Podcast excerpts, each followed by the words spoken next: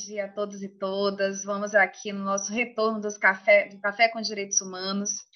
Meu nome é Jana Mello, eu sou militante de direitos humanos, integrante da coordenação da Sociedade Maranhense de Direitos Humanos. E hoje nós vamos, com a organização da Sociedade Maranhense de Direitos Humanos e o apoio da Miséria da OAK Foundation, do Fundo Brasil de Direitos Humanos, promover um debate sobre eleições e proteção popular. Lembrando que as nossas lives, os cafés com direitos humanos, elas acontecem às terças-feiras. A gente vai iniciar com duas falas e a gente vai abrir um pequeno debate, conversas, um diálogo. E hoje nós temos quem para participar dessa, dessa, dessa atividade? A gente vai contar com o apoio de Joisiane Gamba, que é militante de direitos humanos, associada e advogada da Sociedade Maranhense de Direitos Humanos, e membra do Conselho Nacional do Movimento Nacional de Direitos Humanos. Temos também a presença de Paulo César Carbonari, militante de direitos humanos do Movimento Nacional, doutor em filosofia pela Universidade do Vale do Rio dos Sinos, Unicinos, professor do, do, Instituto Pertier, do IFIB, de Passo Fundo, Rio Grande do Sul. Essa temática ela é extremamente cara para a entidade, é extremamente cara para a Sociedade Maranhense de Direitos Humanos, que trabalha com a proteção de pessoas no território nacional já há mais de uma década, atuando em programas, em políticas públicas e também na articulação da sociedade civil para fortalecimento de redes de proteção a pessoas ameaçadas, entre defensores e defensoras de direitos humanos e entre vítimas e testemunhas. Hoje a gente vai poder conversar um pouquinho sobre esse momento político que a gente está enfrentando, que é esse momento eleitoral, e no que, que essa temática da proteção popular ela coloca desafios, coloca caminhos e coloca instigações para que a gente consiga participar desse processo e fortalecer as ações da sociedade civil. Bom, sem mais delongas, gostaria de passar a palavra inicialmente para a Joisiane Gamba, é, que vai trazer um pouquinho a respeito das experiências a respeito da proteção popular e as articulações com o debate de eleições. Jo? Então, boa tarde para todas as pessoas que nos acompanham e que ainda vão assistir também ao vivo ou não, né? Depois. Então, boa tarde para todas essas pessoas que, e gratidão estar se dispondo a discutir conosco e a nos acompanhar nesse momento. Então, diretamente, vamos ver o que, que as eleições, o que, que o momento eleitoral, né, ele traz de impacto para nós. Quando nós falamos de proteção, é pressupõe que alguns riscos e ameaças né, podem estar nesse contexto. Então, o que, que esse contexto de eleições traz para nós que nos alerta a estarmos mais atentos, atentos? Eu diria que uma das que situações que a gente precisa é que temos situações do nível macro, né? ameaças, riscos, perigo do, do, do nível macro, e ameaças e também e também riscos no nível, né, em nível micro, né? O que que eu estou chamando de macro, né? Macro, eu vejo assim os impactos das eleições, que risco ela traz para nós para nossa para nossa militância. Então, para os direitos humanos ele tem um pressuposto, ele só se realiza em com democracia. Então, para mim, o primeiro impacto que nós podemos ter e já estamos tendo em relação a, a esse momento é o acirramento da diminuição dos espaços democráticos né? e dos instrumentos democráticos. Então, nós estamos vivendo, vivenciando uma, um momento em que a democracia está sendo diminuída. O que, que eu quero dizer com ela está sendo diminuída? A democracia é para nós uma, uma forma, um espaço onde nós podemos manifestar as nossas diferenças e temos a garantia de manifestar essas diferenças. Eu acho que esse é o principal, principal espaço de democracia. Ou de discordar de alguma coisa e não termos essa nossa integridade nem física, nem moral, nem psicológica impactada. Então, nós, o que hoje esse processo eleitoral traz de novo para nós, porque em risco quem luta contra contra determinados bases de sustentação do sistema capitalista, no caso, os defensores e defensoras de direitos humanos, os lutadores e lutadoras de direitos humanos, nós temos um pressuposto de, de risco. Só que, de cinco anos para cá, nós estamos vivenciando uma, uma, um acirramento, uma, um acirramento e um incentivo ao desrespeito às diferenças. Né? Desrespeito às pessoas que pela sua identidade são diferentes ou porque lutam por coisas diferentes, ou porque lutam e ousam lutar pela, por coisas que a, a, a, a, quem tem a hegemonia nesse país, quem tem o poder econômico, não concordam. E isso perpassa por quê? Perpassa pelo armamento das pessoas. Né? Então, não é mais uma discussão de um bate-boca, ou não é mais uma divergência de opiniões, você corre riscos na medida em que a população está armada, você corre riscos. A democracia ela vem sendo diminuída com isso, ela vem sendo diminuída na medida em que nossas instituições, que são responsáveis pelas apurações das violências, não conseguem agir eficazmente, não conseguem controlar eficaz, eficazmente.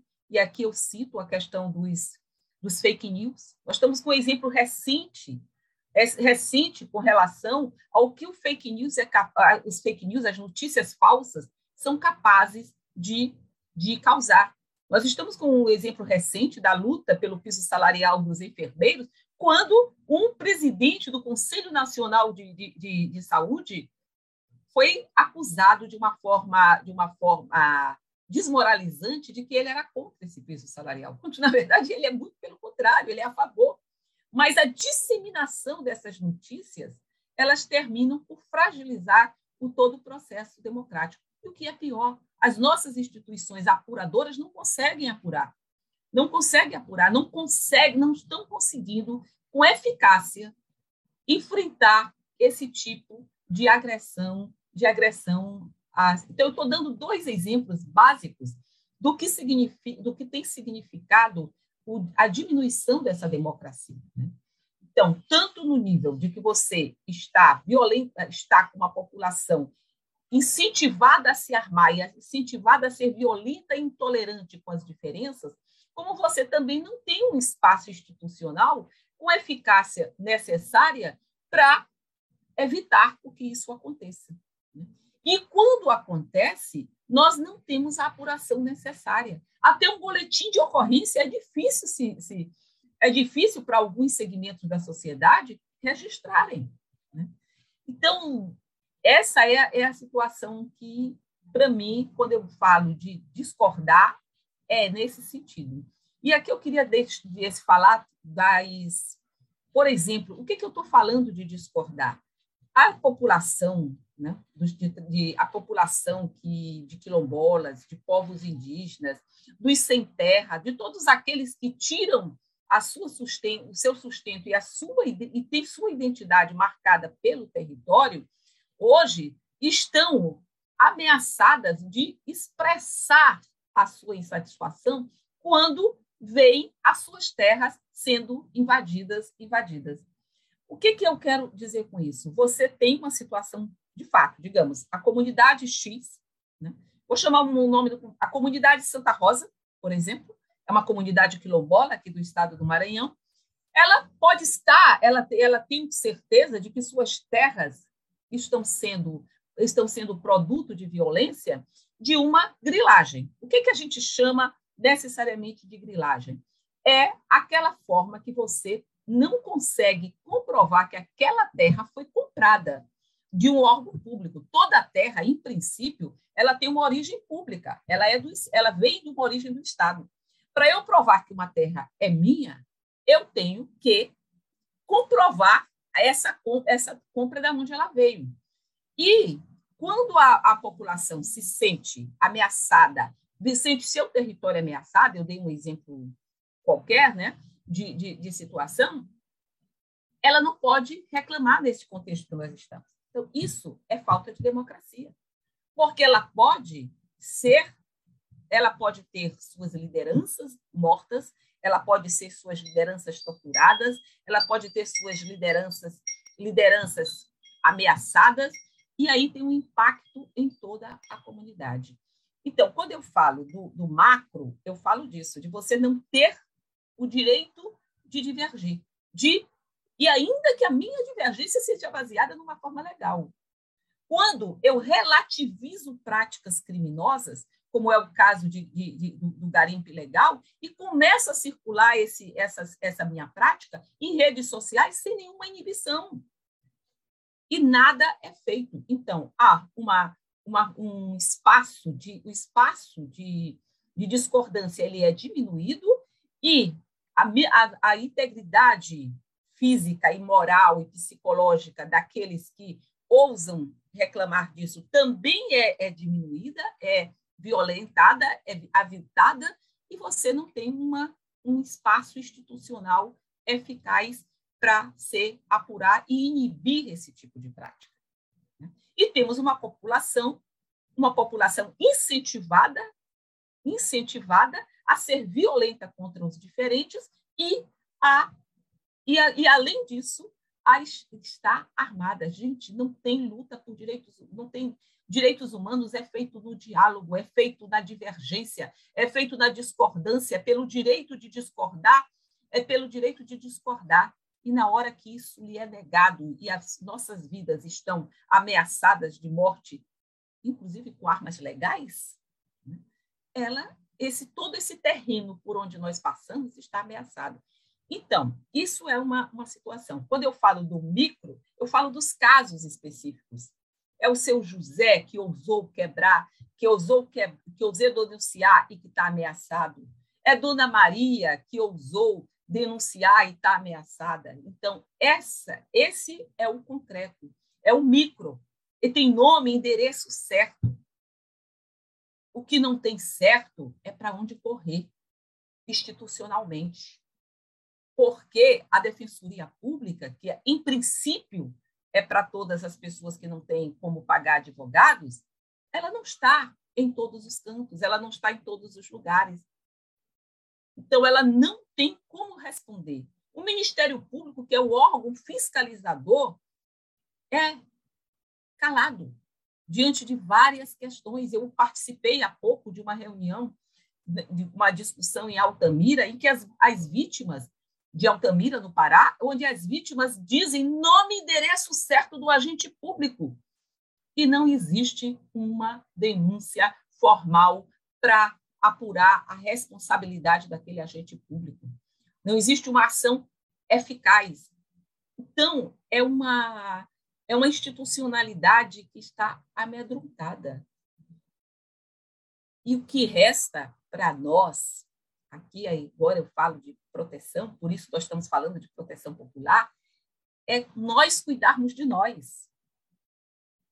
Cuidarmos, cuidarmos de nós de uma forma às vezes solidária, às vezes recíproca e às vezes na nossa autoproteção. Nesse momento, por exemplo, a gente diz assim, o risco, o risco do, do processo eleitoral, todo processo eleitoral ele traz risco, só que neste momento ele está mais acirrado. Neste momento, ele está mais acirrado e com perigos maiores. Quando eu falo de risco, eu falo, o risco ele pode existir. Ao, ao eu sair da minha casa e atravessar uma rua, pode existir um risco. Agora, quando chove, o risco, o, a meu, o perigo é maior para eu, para eu ser, do, do, dando ensejo ao risco que eu estou ameaçada. A mesma coisa é com relação ao momento atual que o Brasil está vivendo. Então, risco nós sempre tivemos, porque nós sempre ousamos dizer que os territórios indígenas, eles não são ociosos, que eles são uma outra lógica de desenvolvimento. Nós sempre ousamos dizer que os territórios quilombolas não são ociosos. Nós sempre ousamos dizer que o segmento LGBTQI+, tem o direito de existir. E, então, essa situação de risco, quando você vai contra as bases de sustentação de uma sociedade exploradora, que é o patriarcado, que é tudo, que é a, a homofobia e tudo mais, você coloca-se em risco. Agora, o risco que nós estamos vivendo neste momento de cinco anos para cá, ele tem sido muito mais acirrado, muito mais. Muito, a gente tem exigido de nós muito mais cuidado e, consequentemente, muito mais solidariedade, muito mais reciprocidade. E tem, nós estamos vivendo há cinco anos em um momento de completa completa perseguição a nós defensores e defensoras de direitos humanos. E o que não seria de nossas vidas se não fosse toda uma rede popular de solidariedade. A rede popular que respondeu até às políticas públicas no momento de pandemia, quando a gente não podia circular muito. E, entretanto, os algozes não ficaram em casa. Né? Eles tinham como estar naquele povoado, naquela comunidade, fazendo os destroços que ele precisava fazer, mesmo com a decisão do, do, a decisão judicial de que não houvesse despejo. Mas eles, para fazerem os despejos, eles não precisam mais de autoridade. Nós temos exemplos, exemplos, exemplos agora, recente, né, de, que, de despejos feitos com a segurança paraestatal. Então, o que a gente está, nesse momento, nós estamos dizendo a, a nossa a proteção que nós precisamos, a proteção que nós estamos tendo neste momento, ela tem sido ela tem sido fundamentalmente a proteção dos nossos, a proteção dos nossos companheiros. Então, concluindo assim essa primeira colocação, eu diria que nós a nossa maior impacto neste momento é a negação, a diminuição do terreno democrático. E a ousadia, a ousadia daqueles intolerantes, daqueles desrespeitosos que não aceitam que nós discordemos deles. E temos um terreno da nossa certeza de que nós lutamos por direitos humanos para todas as pessoas e sem essa e sem esses direitos nós estamos diminuídos enquanto seres humanos habitantes deste planeta, deste território. E com isso, eu queria encerrar, clamando por sempre, né, de que nós estamos impactados por esse terreno, mas nós estamos fortalecidos pelos nossos. E cinco anos de travessia está sendo pesado, mas nós vamos, nós, nós não, nós não recuamos e não aceitamos a negação, não deixamos que nenhum dos nossos direitos fossem desconstruídos. E última questão, a gente às vezes pergunta, mas o que fazer? Vamos pensar bem né, nesse processo eleitoral. Não basta discutirmos presidência só da República. Nenhum presidente da República consegue governar sozinho, sem ter um parlamento também comprometido com direitos humanos. Então, a nossa fala é para nós. Vamos vigiar seriamente em quem nós votamos para que consigamos ter um oxigênio mais puro no próximo, na próxima caminhada. É isso. Obrigada, Jo, pelas primeiras colocações.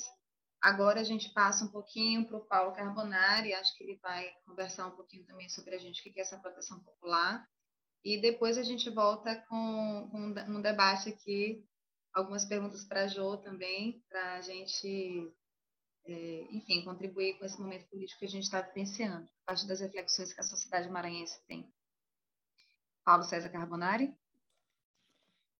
Boa tarde, Diana. Boa tarde, Jô. Boa tarde para quem nos acompanha aqui na transmissão e também poderá acompanhar posteriormente. Então, agradeço primeiro pela possibilidade de compartilhar com vocês algumas reflexões e preocupações, eu diria, é, a respeito desse momento, né? E eu fiquei pensando é, que, é, que, que questões ou como abordar esse tema das eleições e da proteção popular, né? Acho que Jô já colocou as questões chaves, fundamentais, digamos assim, daquilo que está aí é, nos desafiando nesse momento. É, mas eu começaria dizendo e re, repetindo uma questão que ela colocou, acho que não com tanta ênfase, eu queria enfatizar essa questão, né, que, na verdade, nós não vivemos fora é, de contextos nos quais possam aparecer riscos. Né? Então, isso não é o problema.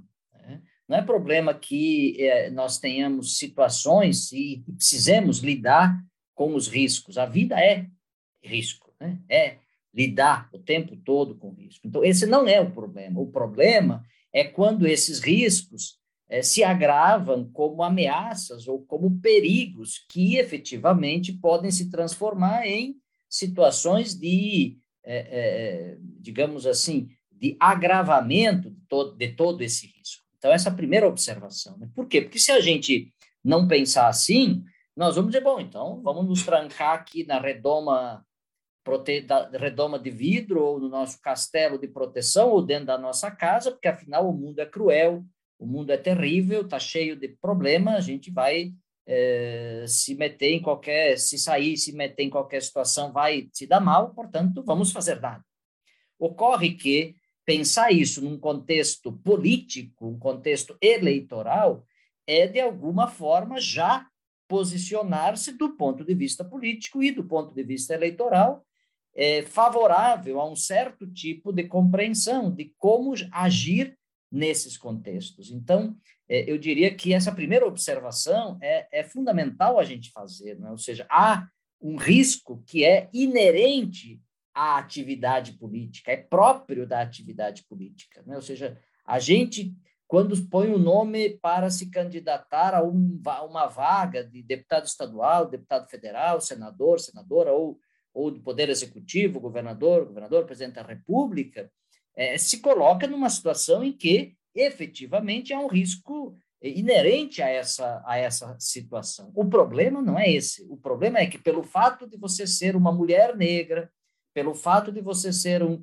LGBT, é, pelo fato de você ser é, um pobre, pelo fato de você ser negra ou negro, pelo fato de você ser é, deficiente, enfim, pelo fato de ser vítima de discriminação ou de racismo ou do patriarcado, que são práticas, infelizmente, próprias e comuns dessa sociedade que a gente vive, é, se transforma aquela atuação, aquela presença política num agravamento daquele risco, de modo que o fato de você estar nessa condição lhe é, impõe é, situações é, que efetivamente podem se desdobrar em consequências é, é, é, sérias né? para a sua vida pessoal ou para a vida do grupo ou da, da, da, daquela, daquele grupo, daquela as, coalizão ou daquela,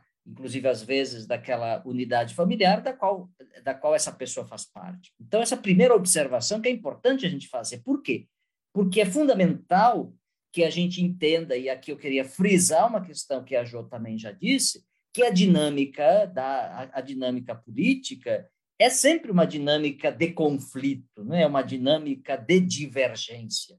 Acreditar que nós teremos uma política do todos iguais, no sentido de que todos pensam da mesma maneira, é ferir um dos princípios mais importantes da vida política, que é exatamente o reconhecimento e a valorização da diversidade e da pluralidade política. Ou seja, aqui também não está o problema. O problema não está em haver divergências, o problema não está em haver é, conflitos, o problema não está em haver até, às vezes, polarizações. Ah, não, mas essa eleição está muito polarizada. Sim, não é a polarização da eleição, não é a divergência política. O problema é quando elas se convertem em agravamento, digamos assim, da situação, daquele risco né, que é comum a essa atividade. E ela se transforma em violência política. Ou seja, ela se converte numa aquilo que era uma situação que faz parte dos contextos políticos se converte numa situação em que há, finalidade, há uma finalidade, ou seja, há uma ação intencional para o impedimento da, das outras pessoas, o impedimento dos outros, das outras, de modo a que esse impedimento resulta em paralisação ou às vezes em eliminação desse outro, dessa outra, de modo que a intencionalidade colocada em obra nesse sentido, ela chega a uma situação de tal maneira violenta que essa violência, primeiro, pode ser uma violência de paralisação, que é uma estratégia muito importante na política, né? Você paralisar os que pensam diferente de você, seus é, adversários políticos, ou seja, fazer eles ficar com medo para que eles não façam o debate público, não expressem suas divergências, não façam campanha, vamos chamar assim, é uma forma efetivamente bastante eh, dura de violência política, porque eh, o medo é um dos recursos já estudado de modo bastante eh, largo pela ciência política, pela filosofia política, enfim, pelos vários campos que estudam a política, ele é uma estratégia muito, muito importante, porque ele paralisa, né? O medo faz as pessoas ficarem paradas, não se mexerem, não se movimentarem. E, efetivamente, política sem movimento é ausência de política. Né? Então, é, efetivamente, essa estratégia de converter divergências, converter conflitos em paralisação, né, em medo, é um recurso muito importante é, e, e, e, efetivamente, af, que afasta as pessoas da vida política e, é, portanto, é, desqualifica, destrói, ou às vezes, é, é, às vezes destrói, por vezes reduz, não é, a pequena o espaço democrático. E o mais grave é quando essa violência política se converte em estratégias de eliminação, ou seja, de morte, onde aquele que é adversário é transformado em inimigo, né? em alguém a ser eliminado, não eliminado no sentido apenas retórico, mas também eliminado no sentido físico, ou seja, a, a retirada do seu corpo do ambiente, do espaço político.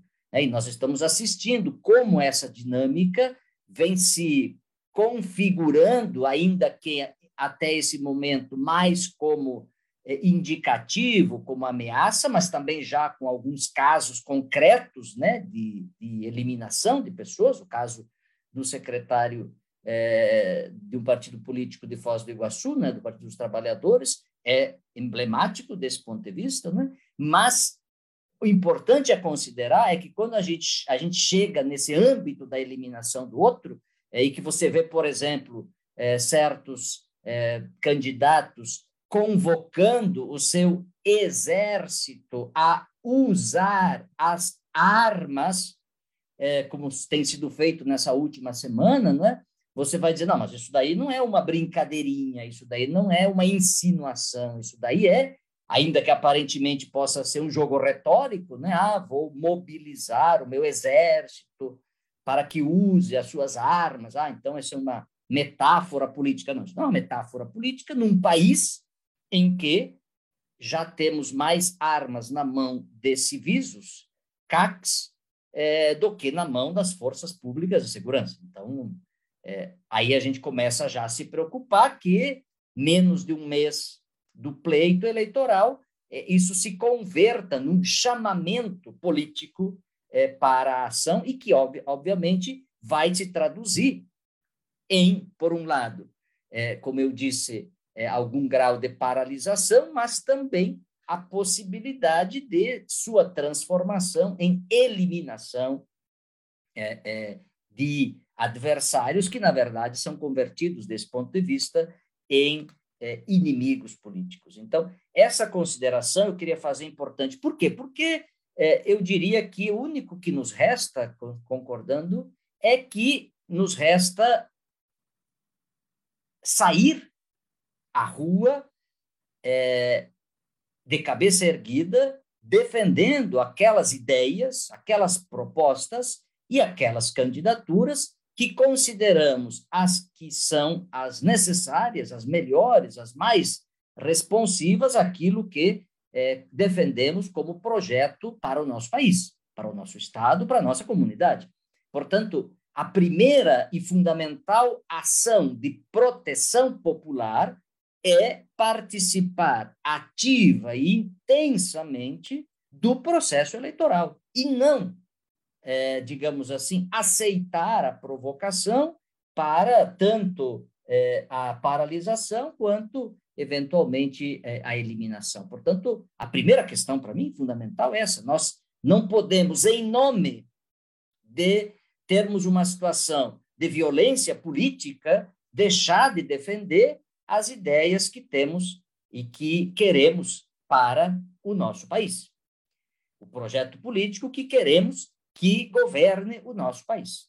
Mas isso não se faz de qualquer maneira, isso se faz com o cuidado, com a proteção necessária, portanto, para que é, efetivamente a gente possa enfrentar essa realidade é, com os cuidados necessários a que é, ninguém seja eliminado em função desse contexto. Então, a proteção popular nesse contexto da eleição, ela entra como o insumo, eu diria assim, o, o, o recurso, né, a capacidade que as lideranças sociais, que os movimentos populares, que as defensoras, defensores de direitos humanos, que os militantes das causas populares é, desenvolvem para o cuidado, para a proteção e, portanto, para o enfrentamento desse contexto de é, é, violência política. Portanto, eles são, digamos assim, aquilo que nos dá a força para que a gente possa fazer o caminho necessário, que é o caminho de enfrentamento é, desse risco, e não de, digamos assim, aceitação pura e simples e tácita dele, que nos tornaria é, imobilizados. Então, eu diria que a proteção popular, nesse momento, ela entra como esse insumo, como essa capacidade que não é nova, não é? nós já sabemos, já desenvolvemos, não é novo, não é novo esse contexto é, grave de violência política. O que tem é que ele ganha contornos próprios da nossa época, desse momento, como já descreveu bem é, a Jô, com recursos que são próprios dessa nossa época. Então, efetivamente, a gente agora fazer esse enfrentamento, mobilizar essas capacidades de modo a que a gente possa fazer frente a esse contexto é fundamental, sem o que, objetivamente, a gente vai ter, é, digamos assim, é, não vai ter, digamos assim, é, os recursos que nos ajudariam nessa direção. Então, para isso, eu diria que essas capacidades elas envolvem essa, essa multidimensionalidade de possibilidades, né? ou seja, há uma dimensão que é o cuidado de si, que é cada um saber que precisa, cada uma, cada pessoa, cada liderança, é, cuidar de si mesma, cuidar de si mesmo no sentido de é, não se expor, não, não ampliar, não tornar mais sério ainda é, aquele, aquele contexto. Então, a autoproteção é fundamental. Mas é também fundamental que a gente cuide uns dos outros, umas das outras, né? que a gente se cuide mutuamente, né? reciprocamente. É, eu cuido de você porque eu preciso que você cuide de mim. E, e há um cuidado aí que é interessado. E não é problema que ele esteja interessado, né? A gente se cuida porque se gosta, porque é da mesma causa, porque se soma, porque reconhece naquele outro sujeito que efetivamente interessa ser cuidado. Mas também há uma proteção que não é de interesse, é uma proteção que é solidária, que é necessária e que é feita exatamente porque precisa ser feita e não porque temos a mesma vertente política ou por, ter, por termos a mesma causa de atuação. É simplesmente porque é uma pessoa e é um ser humano é, que precisa dessa proteção, portanto, se desenvolve desse ponto de vista. Então, combinar essa, digamos assim, tridimensionalidade da autoproteção, da proteção recíproca e da proteção solidária é fundamental para que aqueles recursos que a gente tem de proteção sejam efetivamente colocados em prática. E desse ponto de vista, é muito importante que a gente aprenda uns dos outros. Ninguém precisa é, queimar a mão para saber que se colocar a mão sobre uma chapa quente vai se, se, se queimar. A gente pode aprender de outros que já passaram por experiências semelhantes e, portanto, não precisamos repetir essa situação. Por isso, a troca, a, digamos assim, a, a, a, a busca de subsídios umas das outras, uns dos outros, para que a gente se fortaleça e fortaleça nossa, eh, nosso processo de proteção nesse sentido, é, é fundamental. Então, eu queria terminar agradecendo por, por é, digamos assim, a sociedade maranhense nos colocar também nessa pauta, né, e, e, e nos colocar é, também nesse debate para chamar atenção, na minha avaliação, sobretudo, para o fato de que a existência de riscos, e a gente precisa estar atento a eles, analisar bem para saber quais são, quem, quem são os que os promovem, por que, que os promovem, portanto, ter todo o domínio dessa situação, mas isso não pode ser motivo, de forma nenhuma, para nos imobilizar e para nos trancar em casa. Né? O que a vida nos pede, como diz Guimarães Rosa, o que a vida pede da gente, como diz Guimarães Rosa, é coragem. E a coragem é a gente se arriscar na medida certa, mas, ao mesmo tempo, a gente se proteger na medida certa. Né? Ou seja, o corajoso é aquele que é covarde na medida certa e temerário na medida certa. Ou seja, ele se joga no limite onde ele pode se jogar. E a gente não sabe qual é esse limite, a gente tem que viver essa realidade. A gente vai viver essa realidade, não vai ser trancado em casa assistindo televisão ou zapeando em rede social. A gente vai entender o que, que precisa fazer efetivamente para se proteger num contexto desse na rua, onde efetivamente está estão está a realidade daqueles e daquelas que buscam a construção de um novo país, de uma nova realidade e condições mais, cons mais consistentes, mais consequentes de experiência democrática que queremos reconstruir nesse nosso país. Então, é ali o nosso lugar. Muito obrigado. Queria agradecer ao Paulo, e aí, para iniciar o debate, a gente, com as provocações que vocês trouxeram, a gente tem encontrado uma campanha política diferente esse ano. A gente tem encontrado uma campanha política que passa muito pelas redes sociais e tem um quê de rua.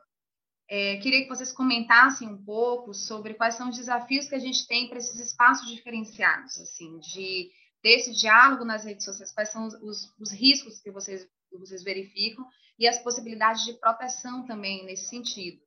Tanto nesse espaço virtual, que eu acho que a, a, o que a gente vê é que a gente tem uma, uma campanha diferente desse ano. A gente tem uma, uma, uma, uma ocupação desse espaço virtual e com os riscos, eu acho que vocês já falaram um pouquinho sobre fake news, sobre notícias falsas, mas eu queria que vocês conversassem um pouco mais sobre isso. Quais são os riscos para quem está fazendo campanha, para quem está fazendo uma disputa em prol dos direitos humanos e fazendo parte desses grupos vulneráveis, quais são os riscos que vocês têm verificado e quais são as formas de proteção também que as pessoas têm encontrado, tanto nesse espaço virtual como no espaço da rua. É a mesma coisa? São as mesmas estratégias? Ou vocês veem estratégias diferenciadas para cada, para cada espaço? A partir dos exemplos que já foram colocados, assim, e aí pensando muito. A gente tem uma, uma noti um noticiamento de é, ameaças sofridas por candidatos, por exemplo. Candidatos que são é, é, da, da comunidade LG, LGBTQI+. A gente vivencia alguns riscos, algumas ameaças de morte direcionadas para candidaturas de mulheres, para candidaturas de mulheres negras. A gente tem um exemplo é, que é a todo tempo relembrado nessa campanha da, do que aconteceu com Marielle Franco, e a gente tem que passa, perpassa pelas redes, mas está no, no, no, com ameaças mais diretas, a, a, a, eliminação do corpo físico, enfim, só essa primeira provocação aí para os dois conversarem um pouquinho mais com a gente sobre que está no calor desse, desse momento, né? Passando inicialmente, aí eu vou fazer o inverso agora, vou passar logo para a Paula, que já está com a câmera aberta, e depois eu passo para a Jo. Então, achei que tu ia fazer o inverso, mas enfim, vamos lá. É, acho que você traz uma questão importante. Né? Primeiro, que ruas e redes não são duais, né? ainda que sejam espaços distintos de ação política. Ou seja, a gente não pode interpretar a dinâmica como se fosse uma coisa ou a outra, uma coisa contra a outra. Né? As redes são ruas virtuais, de um certo sentido, né? assim, para é, é, é um outro modo de fazer, ou de, de presença, de movimentação. Então, eu não sou daqueles que acham que a gente tem que escolher entre fazer uma coisa ou fazer a outra. Quando eu falei enfaticamente da importância é, da presença na rua, eu falo, falo aqui no sentido não físico, mas no sentido político, né? no sentido da movimentação, da mobilização. Né? Então, esse é o primeiro componente importante que eu queria é, observar, né? porque em algum momento é, se criou no Brasil uma certa uma certa dicotomia entre essas duas esses dois espaços políticos fundamentais. Né? Nós não temos mais como é, é abandonar nenhum dos dois. Né? O que a gente não pode é se esconder num achando que ali está protegido, porque no outro é muito perigoso. Não, os dois têm efetivamente é, situações é, próprias, né? Você citou, a, Jo citou inclusive um caso, né, é, do presidente nacional do Conselho Nacional de Saúde, né, que é atacado com uma camiseta de um dos candidatos à presidência da República, exatamente de maneira é, é, ina, é, inverídica, não é? Como uma forma, como uma estratégia de é, é, incidir na disputa eleitoral, se utilizando de um tema importante como é o piso para a enfermagem. Esse é um caso típico de ataque no ambiente virtual, nas redes, né? ou seja, é, é que implica numa série de estratégias que são próprias, no entanto, hoje já bastante conhecidas. Digamos assim, no pleito eleitoral anterior, a gente ainda estava bem burrinho, desculpa a expressão, né? bem ingênuo, a gente não sabia direito das, da quantidade de maldades que se poderia fazer. A gente, eu digo, muita gente não sabia disso, né? mas hoje já há estudos bastante bem feitos, bastante consistentes, bastante já disseminados, que deixaram isso desnudado, ou seja, que mostraram como é que se usa desses recursos eh, midiáticos eh, de é, de, de, produção de, de, de, posicionamentos falsos, ou, enfim, de criação de realidades que não existem. Então, efetivamente, esse universo que até algum tempo atrás já não era tão conhecido, hoje já está bastante mais, mais conhecido. Mas nós também sabemos que o ambiente físico né, é um ambiente que não só por estarmos ainda vivendo uma situação ainda de não finalização da pandemia, mas também por uma série de outras dinâmicas próprias, permanece sendo um ambiente bastante violento. E vamos conversar aqui entre nós. A violência política neste país não é novidade. A violência política nesse país acontece desde que se faz eleições nesse país. Né?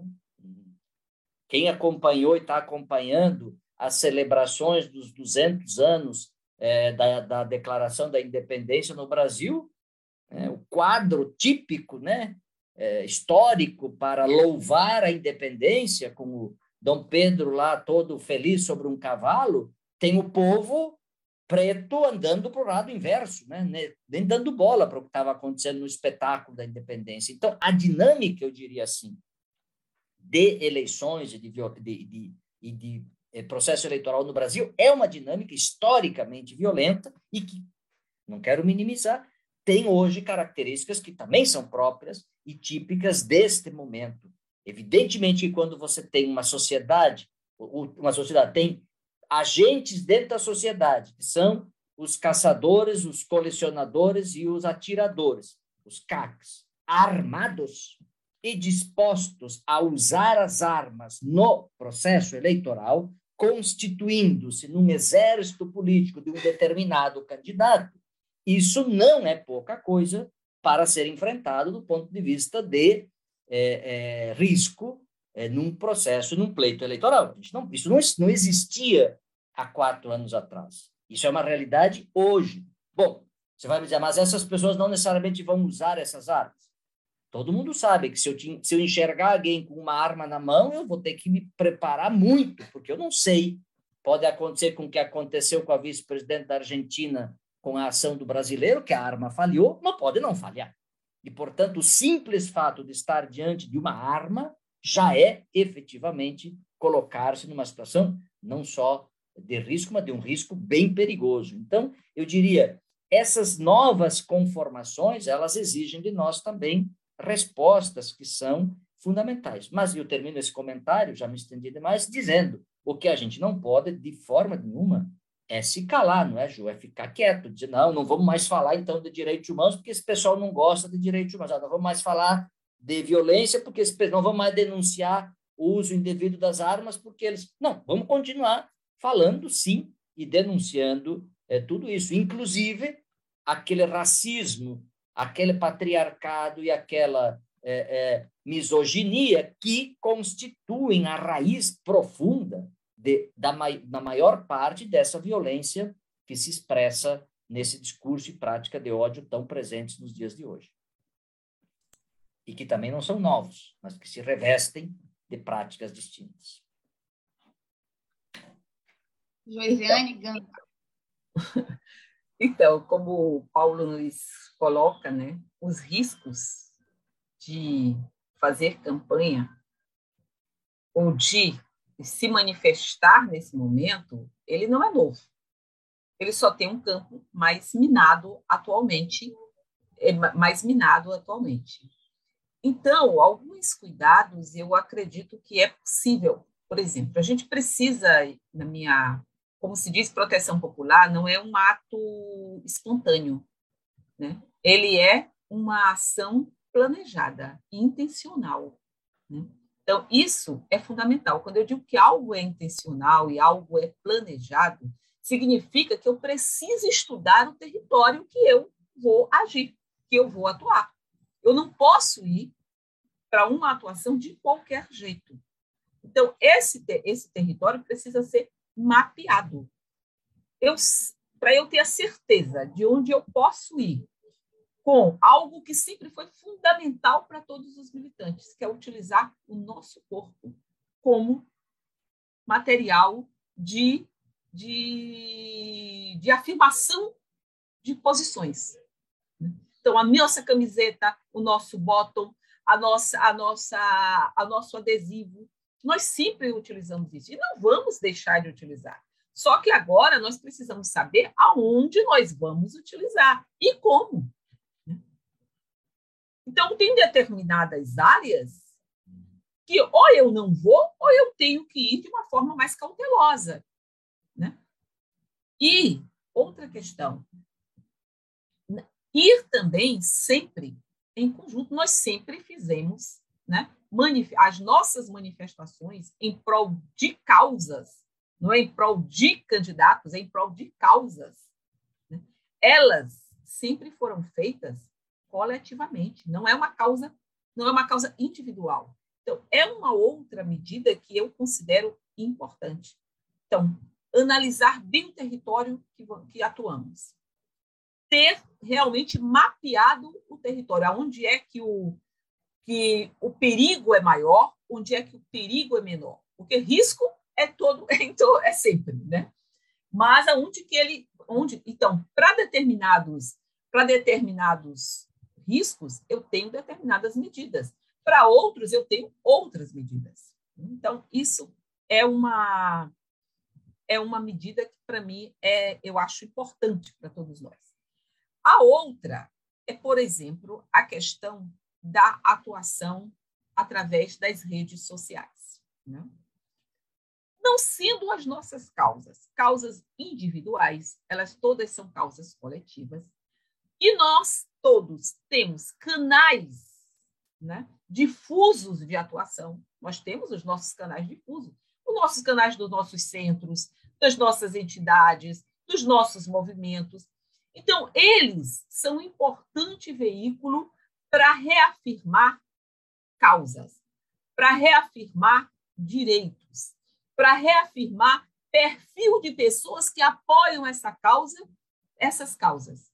Então, esse também é um instrumento muito importante e preserva aí a pessoa individualmente. Isso não estou dizendo que a gente tenha de deixar de, de lado as nossas redes, as nossas redes, as nossas redes privadas, né? as, nossas, as nossas páginas privadas. Nós precisamos estar ativamente, mas as, no, as nossas páginas privadas, de vez em quando, a gente tem, inclusive, que fazer uma determinada uma determinada peneira, né? Uma determinada, vou chamar assim de peneira, porque ela é produção de conteúdo, mas ela é também um risco. Isso também não aqui a gente vamos deixar de fazer isso de jeito nenhum. Ele é um instrumento de nossa militância. Ele é um instrumento de reafirmação. As redes sociais são instrumentos que nós utilizamos para reafirmar ideias, para disputar narrativas, né? mas também corremos o risco, efetivamente, de sermos, de sermos agredidos através dela. E, uma, e tem duas formas de agressão. Aquela que vem para lhe desmoralizar, e, não, e isso é, é, é os impactos de uma desmoralização é muito grande emocional e fisicamente e materialmente também. Né? Então, a gente tem esse, precisa ter este cuidado efetivo nas nossas redes. Né? Então, grupo, por exemplo, difundir através de grupos de, de, de, de, transmissão, às vezes é muito mais seguro, porque a mensagem vai direto. Digamos que eu tenha grupos de 200 pessoas, de 300 pessoas, onde a mensagem chega direto, cada pessoa dessa multiplica essa mensagem de uma forma também responsável e segura ter o cuidado de não ficar difundindo tudo que chega e causar, e primeiro disseminar mentiras, multiplicar mentiras, né? que são os famosos fake news, mas também de produzir comunicação de forma responsável, crítica e de, difundindo para que assim chega, chegou, chegou uma comunicação advinda de Paulo Carbonari, eu vou divulgar porque ela é séria, né? chegou para eu saber quem é que me manda as informações. Primeiro, porque isso é responsabilidade nossa transmitir, fazer comunicação crítica responsável. E segundo, porque ela preserva a saúde mental também nossa. Porque difundir mentiras de forma de forma que não, não é intencionalmente fazendo isso, isso pode ocorrer. Eu recebo uma notícia ingênua, eu causo uma instabilidade desnecessária para a causa e para as pessoas. Então, eu, eu exijo das pessoas energia, uma energia muito grande. Então, nesse sentido, eu também era uma outra questão que eu que eu me ocorre me ocorre nesse nesse momento. E de, de antemão, eu queria dizer que também uma outra medida que eu considero importante é termos a nossa lista de contatos importantes para saber quem acionar em caso de uma de um verdadeiro perigo ou de uma ameaça concreta. A rede de contato ela é fundamental. Contato tanto da proteção popular como do institucional. Saber para quem recorrer quando, apesar de ter mapeado a situação, apesar de ter sido responsável na multiplicação de informações, apesar de ter sido responsável com as minhas redes sociais, eu mesmo assim me coloquei, de alguma forma, fiquei ameaçada ou estou em risco. Então, nesse sentido, eu acho que a gente precisa ter efetivamente, rapidamente, os nossos contatos para acionar rapidamente e pedir socorro e pedir socorro. E ela, com certeza, então nesse sentido funciona tanto na rede popular como os contatos da proteção popular, como os contatos da proteção institucional. Então, rapidamente me ocorrem essas situações. É, a Jo, no final, ela até adiantou uma pergunta que eu ia colocar, assim, de... É, então, e se acontece uma situação de, de vulnerabilidade, ah, eu fui, eu estou fazendo, tô fazendo minha campanha para os direitos humanos, eu sou uma mulher, estou lá, estou na rua conversando com as pessoas, defendendo o direito das mulheres, defendendo o direito das pessoas LGBTQI+, é, é, é, tentando combater as fake news, acho que a fake news maior que a gente escuta nas ruas é que determinado candidato vai fechar a igreja, determinado candidato vai, vai é contra a liberdade religiosa, determinado candidato vai é, colocar todo mundo para usar o mesmo banheiro, ninguém, não, não, enfim, acho que são das questões. No, na eleição passada foi a história da mamadeira de piroca, né? Acho que essa, essa, essas eleições a gente está enfrentando uma, uma, uma fala muito forte de que as pessoas vão ser impedidas de manifestar a sua religião. E aí, quando a gente vai para a rua, às vezes, discutir isso, a gente se, se depara com situações de violência. E aí, o que a gente faz numa situação como essa? Para quem a gente recorre? Eu acho que vocês já trouxeram alguns elementos muito interessantes. Eu acho que o primeiro é, é, analisar o espaço, o território em que, se vai, em que vai, se, vai se falar e como vai se falar, se está sozinho, se está acompanhado, é, as pessoas a quem eu posso recorrer, dentro, tanto do ambiente institucional, aí eu, eu acho que é muito mais essa, essa, essa realidade de ah, o Ministério Público que eu posso acionar, a delegacia que eu posso acionar, ou mesmo alguém para quem é, está com alguma relação com a campanha, o comitê da campanha que posso relacionar, um advogado que pode me ajudar. E no espaço da proteção popular, acho que vocês trouxeram os elementos né, da pessoa pensar na sua autoproteção e identificar quais são os elementos de risco no território que ela está pisando.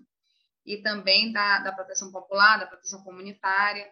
Vocês trouxeram elementos muito interessantes assim para quem está é, fazendo militância de direitos humanos e quem está nesse período eleitoral defendendo projetos políticos relacionados à defesa, promoção e proteção de direitos humanos pode estar tá realizando.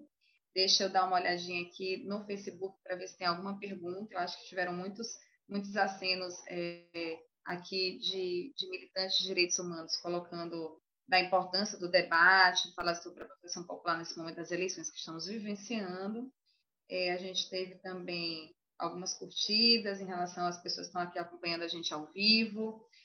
É, deixa eu ver se tem alguma questão mais direcionada. Creio que acho que vocês foram bem elucidativos assim da, das provocações que a gente queria trazer hoje para provocar uma ação, né? Acho que o, o Paulo Carbonari trouxe da necessidade de se pensar a proteção, mas para que a gente garanta uma movimentação e não uma imobilidade, né? Nesse, nesse momento que a gente que participa de movimento social, que está na sociedade civil organizada, que participa de grupos de mulheres, que participa de, de grupos que discutem a questão da, do direito à igualdade, que como é que a gente pode estar se colocando sem colocar em risco a integridade física, psicológica e também as possibilidades que a gente tem de fazer uma militância bonita na rua, na rua virtual e na rua física para defender os direitos das pessoas é, de modo geral, né? Eu não sei se a gente pode construir já uma possibilidade aqui de diálogo final. Acho que eu vou passar e aí fazendo o retorno, passar primeiramente para a Jo e depois para Paulo Carbonari. Eu acho que foram várias as provocações, inclusive que a Jo trouxe no, na, na fala dela. Eu acho que o Carbonari também tem uma, tem uma oportunidade de de comentar finalmente. É, a Jo ela teve um, um, um direcionamento maior para pensar assim, o que, que nós vamos fazer diante de uma situação como essa, como que a gente pode se direcionar. Carbonari trouxe alguns elementos para a gente pensar também a respeito de ameaças, riscos, o que, que qual é a militância que a gente deve construir nessa, nessas pautas de eleições de direitos humanos. Então, enfim, sem mais palavras, vou passar para Carbonari para ele fazer a, considerações dele, o que ele coloca aí de animação para essa galera que está na rua, nessa rua virtual e nessa rua física aí para defender direitos humanos. Paulo? Não, então, perdão, acho... perdão. Opa, eu ia passar primeiramente para a Jo. Okay. Jo? Isso.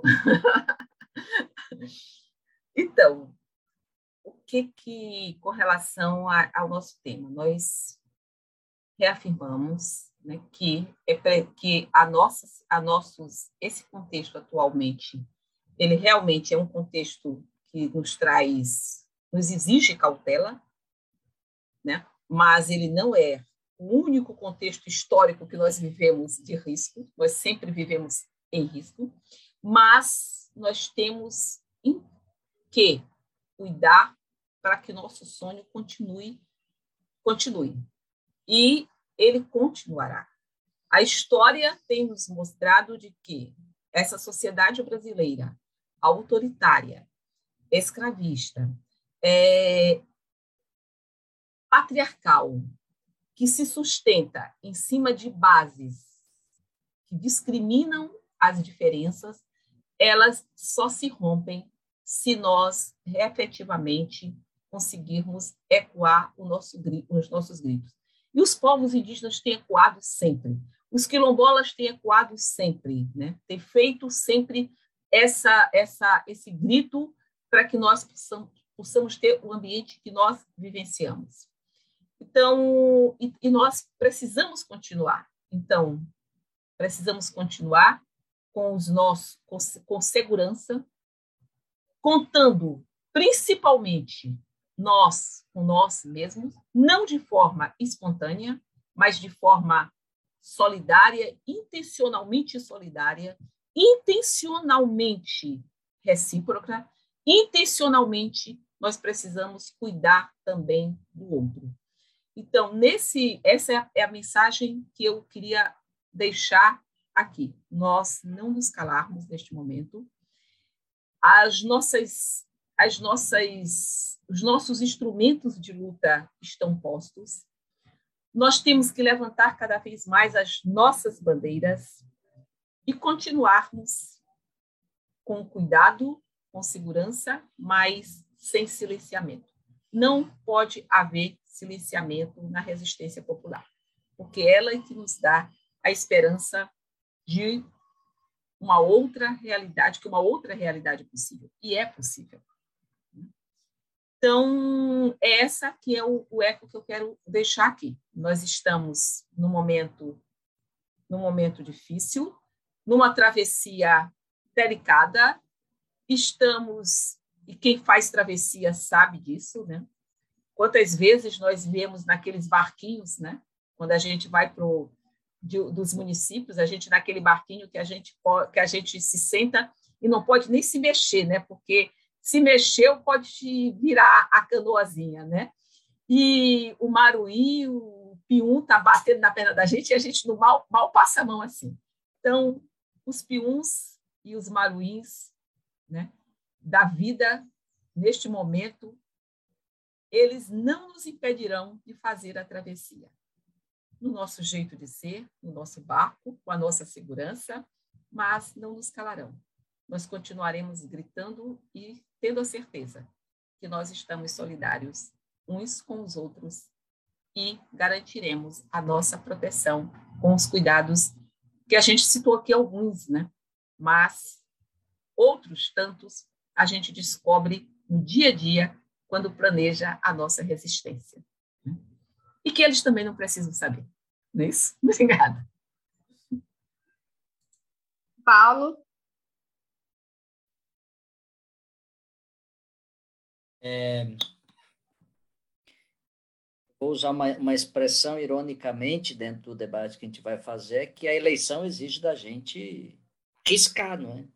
E arriscar é correr risco, ou seja, então o risco, de novo, insisto aqui, acho que o e eu coincidimos nisso, não pode nos imobilizar, né? A gente tem que ir para essa luta, e essa luta é uma luta necessária, e ela inclui é, é, riscos que precisam ser com os quais a gente precisa lidar positivamente, precisa enfrentar. Então, é, é, esse, esse, encorajamento é fundamental, né?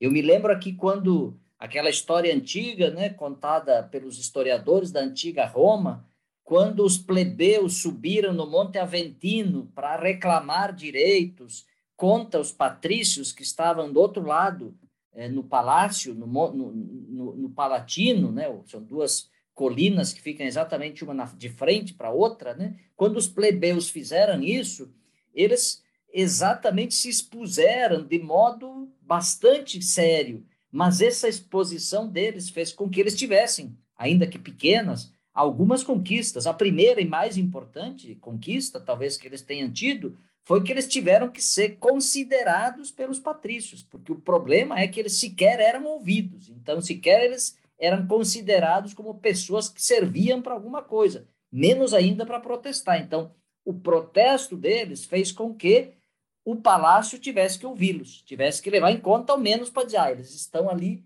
fazendo um protesto, ainda que seja para negar todas as suas reivindicações. Então, isso que pa parece pouco, mas é, eu diria, essencial e fundamental como exercício político. Né? Nós não podemos, de forma nenhuma, nos calar. Essa primeira observação e, e, e consideração fundamental. Né? A palavra e o exercício público da palavra, de modo honesto, de modo verdadeiro, de modo veraz, é fundamental para a vida democrática. Sem o exercício público da palavra, que implica em a gente escutar o que os outros têm a dizer, e esse é um problema que nós temos hoje, as pessoas não escutam as outras, então escutar as outras pessoas e dizer aquilo que a gente acha importante nesse exercício público de debate, não é? que não é apenas responder perguntas previamente formuladas, mas exatamente enfrentar as questões como elas se colocam. Então, esse exercício público né, do debate é fundamental é, no momento eleitoral. Então, e a gente pode fazer isso na rede social e pode fazer isso na rua, no sentido físico, né? nas ruas virtuais ou nas ruas físicas. Então, essa primeira observação conclusiva que eu faria. É importante também para esse exercício de análise do contexto, né, dos riscos que podem estar colocados, é a gente identificar quem são os agentes, as agentes, né? Quem é quem nessa dinâmica?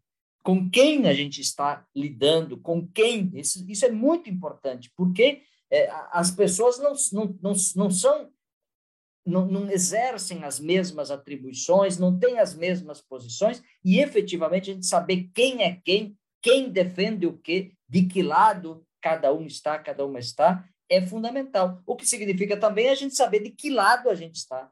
Nenhum de nós está de lado nenhum. Nós estamos em algum lado, nós defendemos determinadas causas e nos identificamos com determinadas pessoas e não nos identificamos com outras. Então, saber, fazer esse exercício de quem é quem é fundamental e, desse ponto de vista, medida protetiva muito importante que a gente falou, mas acho que, que eu queria reforçar é nunca andar só, sempre andar com alguém. Não precisa estar junto fisicamente, mas se eu não, tá, não posso estar junto, estou com essa pessoa já aqui na minha lista de contatos, como disse a Jô, se precisar acionar, eu vou acionar. Então, não espere acontecer um problema grave para anotar na sua colinha, não é? O nome da, da pessoa que pode te dar um socorro numa situação mais grave. Né? E aqui eu terminaria com uma observação que a Rosiana fez, é que é exatamente a gente exigir, não é? Joto começou com essa observação, né? ainda que nós devamos mobilizar nossos recursos de proteção popular, e vamos mobilizar, e é disso que a gente falou aqui, mas nós não vamos dispensar a proteção institucional que nos é devida. Nós precisamos exigir que as autoridades cumpram o seu papel de proteção e não sejam negligentes, não deixem passar. Ah, não, isso é pouco. Não, não, não se preocupe, é só uma piadinha. Não, não, isso daí não leve muito a sério, é só uma conversa. Não é assim. Vamos levar a sério o que é sério e vamos exigir que as instituições, que o Ministério Público, que a polícia, que a, a justiça eleitoral levem a sério todo esse contexto. Não dá para dizer que é uma coisinha menor. Uma coisinha menor pode ficar uma coisa grandona que depois não temos mais controle. Essa coisinha que todo mundo deixou passar virou essa desgraça que nos destruiu durante esses últimos quatro anos. Ninguém estava ninguém estava desavisado sobre o que esse senhor pensava de todos nós, das lutas políticas, das causas populares. A vida inteira ele disse o que faria e o que ele disse que faria, ele efetivamente fez. Então não dá para achar que é piada de candidato, que é coisa de. Não. É piada, mas é sério, porque vem da boca de alguém que tem uma responsabilidade. Então, instituição, leve a sério essa situação, faça a investigação e efetivamente faça as mobilizações daquilo que é necessário para que a gente qualifique o ambiente democrático. Uma democracia só permanece viva, nós descobrimos que democracias podem morrer, de fato elas podem morrer, portanto, nossa tarefa é fortalecer as democracias para que elas fiquem vivas, e elas só serão vivas se os sujeitos, se os agentes políticos, se as sujeitas, as agentes políticas estiverem vivos. Obrigado. Diana, a natureza né, nos dá um exemplo, né, Paulo, quando diz assim que uma andorinha só não faz verão, é. mas várias andorinhas, vamos, nós somos as várias andorinhas, vamos mostrar que o inimigo não, o inimigo dos direitos humanos não nos define. Eles não são o nosso centro de luta. O nosso centro de luta é a dignidade humana e é a realização plena dos direitos humanos para isso. Então, eles não nos definem e nós somos, vamos andar que nem as andorinhas, mostrando que o verão acontece. Gente, é, queria agradecer ao Paulo Carbonari, a Josiane Gamba, e assim, falar que esse foi o nosso primeiro debate da nossa série especial de eleições. A gente vai passar as próximas três, três terças-feiras falando sobre eleições. A pro, nosso próximo debate vai ser, vai ser acerca de mortes violentas e eleições. A gente, dentro da parte da Sociedade Maranhense de Direitos Humanos, com os apoios que eu já mencionei, vou mencionar de novo ao final, mas a nossa ideia é contribuir para que os candidatos, para que as candidaturas, para que as pessoas que estão é, ansiosas por melhoras na qualidade de vida, por, pela luta pelos direitos humanos, elas têm alguns elementos para participar desse processo. Então, a gente vem aí, enquanto Sociedade Maranhense de Direitos Humanos, contribuir dessa forma para esse debate eleitoral.